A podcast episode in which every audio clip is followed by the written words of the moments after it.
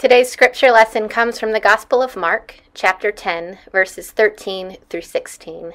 First, however, let us pray. By your grace, O God, enable us to hear your voice and live by your word. Amen. People were bringing children to Jesus so that he would bless them, but the, the disciples scolded them. When Jesus saw this, he grew angry and then said to them, Allow the children to come to me. Don't forbid them, because God's kingdom belongs to people like these children. I assure you that whoever doesn't welcome God's kingdom like a child will never enter it. Then he hugged the children and blessed them.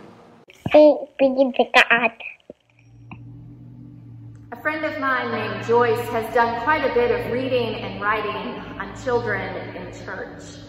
At the beginning of one of her more recent books, she tells a personal story about going out to dinner with her family when their daughter, Sarah, was two years old. They had gone to a family-friendly pizza place for dinner when Sarah began to fuss and cry because she was young and it was about that time of day. Joyce knew her daughter was hungry, so she went to the salad bar to find something that could tide her child over until the meal arrived. She was reaching for some packets of crackers as Sarah was wiggling and whining in her mother's arms. At which point a man from a nearby table stood up and walked over to them and put his finger just inches away from Sarah's small face and said, for Christ's sake, quiet that kid down or get out of here. I didn't pay good money to come be interrupted in my dinner. Joyce says, I was shocked. She says, now I am in complete agreement with some of what he said. It is far nicer to dine in a restaurant without the sounds of a screaming child filling the air. But I was shocked by his aggression, she said, and by the fact that nobody else in the restaurant seemed to think there was anything at all inappropriate about what he had done or what he had said. But then she says, but what shocked me most of all, more than anything else, was this man's choice of language. For Christ's sake. For Christ's sake, quiet that kid down. The very idea, she says, of associating Christ with the silencing of children appears absolutely preposterous to anyone even vaguely familiar with the New Testament stories about Jesus' interaction with children. She goes on to acknowledge that the man was not exactly engaging in theological reflection, but she points out that his statement does point to the way that children and their parents consistently receive ambivalent messages from society and even sometimes from the church about their children's worth and welcome. Most churches, she says, reflect a message of children are welcome as long as they don't act like children. She says most churches, certainly not all of them, and and Shandon, we're still in this strange part of our relationship where you and I, we haven't actually worshiped in person together even once. So I can't speak from personal experience, but I can speak about this. I know that your children's ministry program is highly valued. And I know the Reverend Molly Spangler and Tinsley Moyes and Jennifer Webb and Sarah Ramsey and Scott Winburn and the Education Committee and countless others work tirelessly to make sure this church is a place that is not only welcoming to children, but is fun and engaging and faith-building for children. They want it to be a place where children feel at home. So I share Joyce's story not because I'm particularly worried there's an issue here, but rather to remind us all that children in church are essential. And not just for programmatic reasons or attendance reasons. Children in church are essential for gospel reasons. In today's reading, it's very clear how Jesus feels about children, and it's clear how he feels about those who try to keep them away. It's a story that we've admittedly managed to bathe in sentimentality, but like so much of Jesus' life, it's actually rather radical. People of all sorts are coming to Jesus for his healing and blessing, and before long, they aren't just coming themselves, they're bringing their children too. The disciples, though, they chastise them and try to turn them away. They think, bless their hearts, they think they're doing the right thing. They think they are clearing the way for Jesus to do his real work. They think that children should be seen and not heard, and actually, now that you mention it, maybe not seen either. They think that Jesus will say thank you. Because in Jesus' day, children were almost always considered inferior. Nearly half of all children that were born then did not live to see five years old. It wasn't until they were 13 that they were viewed as full human beings. So the disciples think they're saving Jesus from wasting his energy. But Jesus says, let them come to me. Let the children come to me because the kingdom of God, it belongs to them.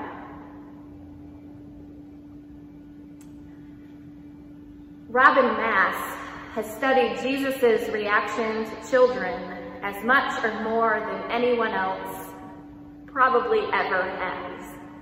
And she says that we can find in no other place in Scripture, not one other single place, where the kingdom of heaven is said to belong to anyone, except right here.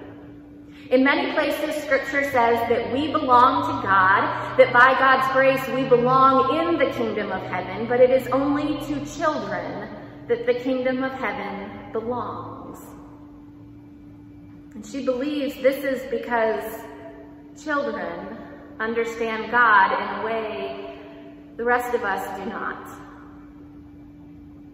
I remember preaching my first sermon back in Kansas City. I remember it less for anything I actually had to say and more for what a little girl had to say at the end. When the service was over and I was shaking hands in the narthex, Layla, who would become a sweet friend of mine, she shyly handed me a picture that she had clearly been working hard on. It was full of bright colors, drawn with enthusiasm. It's beautiful, I said. Tell me about it. I tried to draw God, she said, but God is really hard to draw. Well, I bet so, I said, since we don't really know what God looks like. And Layla stared at me and she finally said, Well, when did you forget? It's possible to write that off as a cute story about how kids say the darndest things. But I can't do that. I can't explain it any further than I already have. I just know that not everything about who God is and how God is present among us can be or needs to be explained. Back in New York, my church celebrated communion, the sacrament of the Lord's Supper, every week. It was a carryover from an old tradition, but it fit them well, and so we continued it. So every week, children and adults alike watched me break the bread and invite them to share in the feast. Children participated at the discretion of their parents. Everyone is welcome, I said every week. From our smallest to our tallest, from our youngest to our oldest, there is a place for you here. And every week, or close to every week, I would say we live in a city full of endless restaurants. But I promise you, this meal right here, that's the one you'll never forget. And it was several months later that Christopher, one of our kindergarten aged members, came running up to me after the service. He hurled himself into my arms, which luckily I had grown to expect, and he said, Guess what? Guess what? Guess what? What? I said. And he said, Guess what, Jenny? He said, I ate the bread that makes you so happy. And it made me so happy too. And he jumped out of my arms and began to jump up and down over and over. He said, It made me so happy to eat the bread. And I noticed that there were some older adults in the corner, and they began to point at him with a smile on their face. And I watched as other children came around Christopher and joined in in the jumping, and I thought, I thought in a way clearer than I ever had before. The joyful feast of the people of God. The joyful feast indeed. Because you see, sometimes children understand God in a way the rest of us do not. It was late one summer evening, and I had been called to the hospital. It was a case of appendicitis, not caught fast enough, and Brandon's appendix had burst, and in the surgery to repair the damage, they discovered he couldn't handle anesthesia very well. I sat around Brandon's big hospital bed with his parents and his younger brother, Scott. I offered to pray and we held hands as I said some words, and when I finished, I said, Amen. But Scott interrupted me. Jenny, wait, he said. He said, God isn't finished praying yet. What? I said, because I am sometimes slow and foolish. God, he said, God is praying for Brandon too, and you probably shouldn't interrupt him. How do you know? His mother asked. I just know, he said, and he turned back to his coloring book. Sometimes children understand God in a way that the rest of us do not. Back in 1996, my friend and former colleague Roger Nishioka, he visited northern Uganda with Marj Carpenter. At the time, Marj was the moderator of the General Assembly of the Presbyterian Church, they were on a trip together. Roger used to work for the denomination as well. They were woken up around 3 a.m. one night, and a pastor told them they were going to a refugee camp in Sudan. They drove for eight hours to be welcomed into that refugee camp that was housing thousands of Sudanese Christians. They had fled their homes in hope of saving their lives.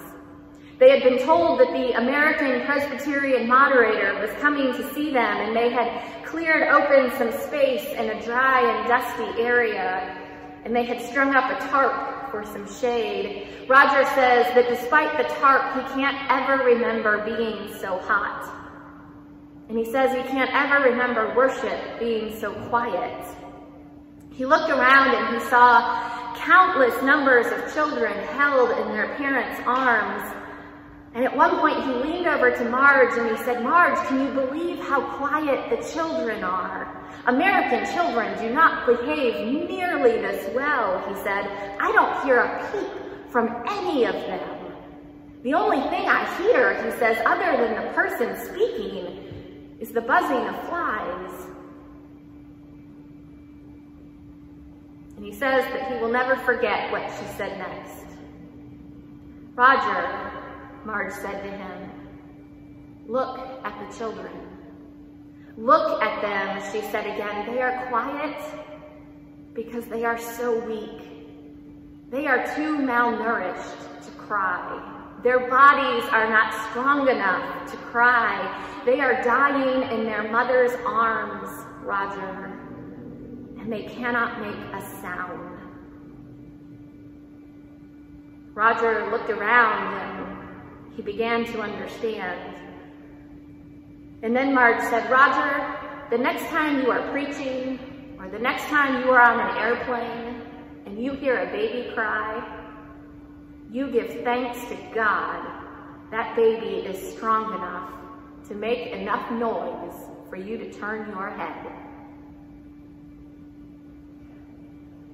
Ever since then, Roger says, when he hears a baby fuss or cry or otherwise make their presence known, he pauses for a moment and he prays, Thank you, Jesus, for the holy sound of life.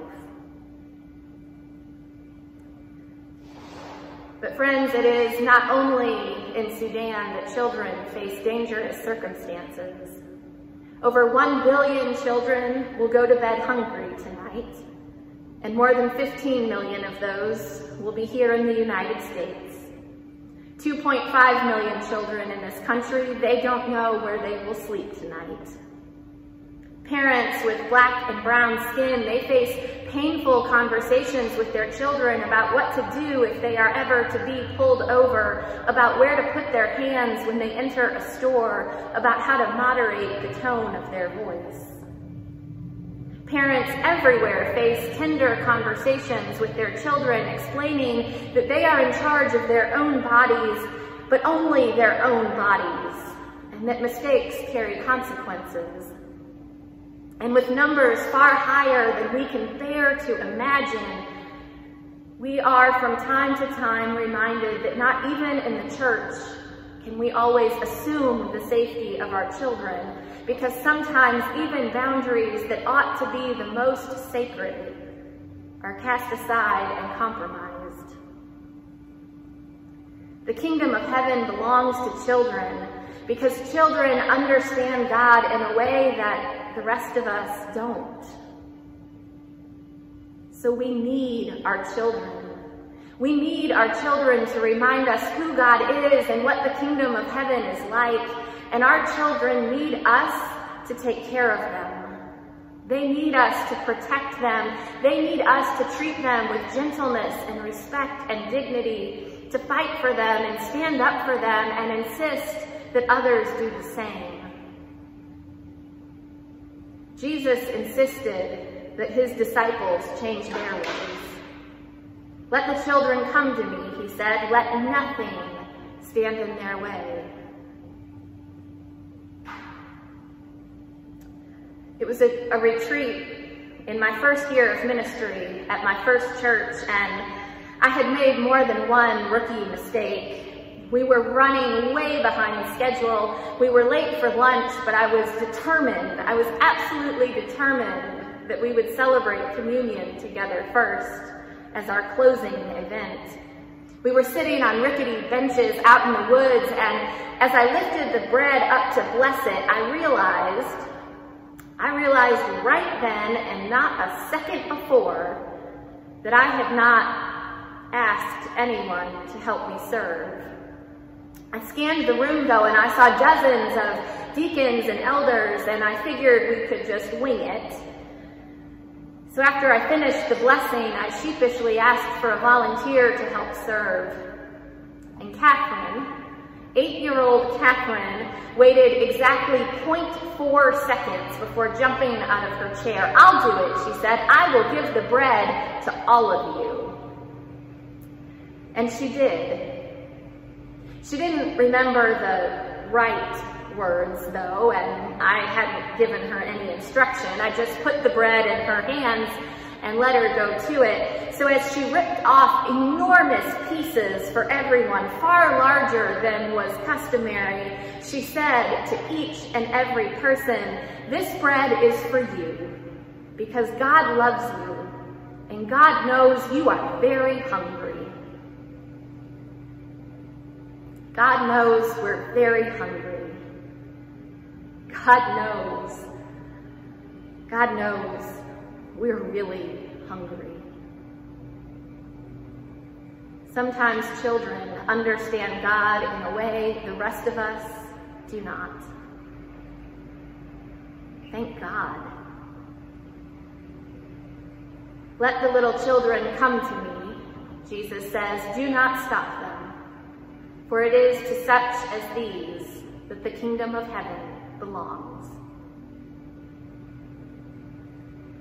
Pray with me. Gracious God, we believe. Help our unbelief. In Christ's name we pray. Amen.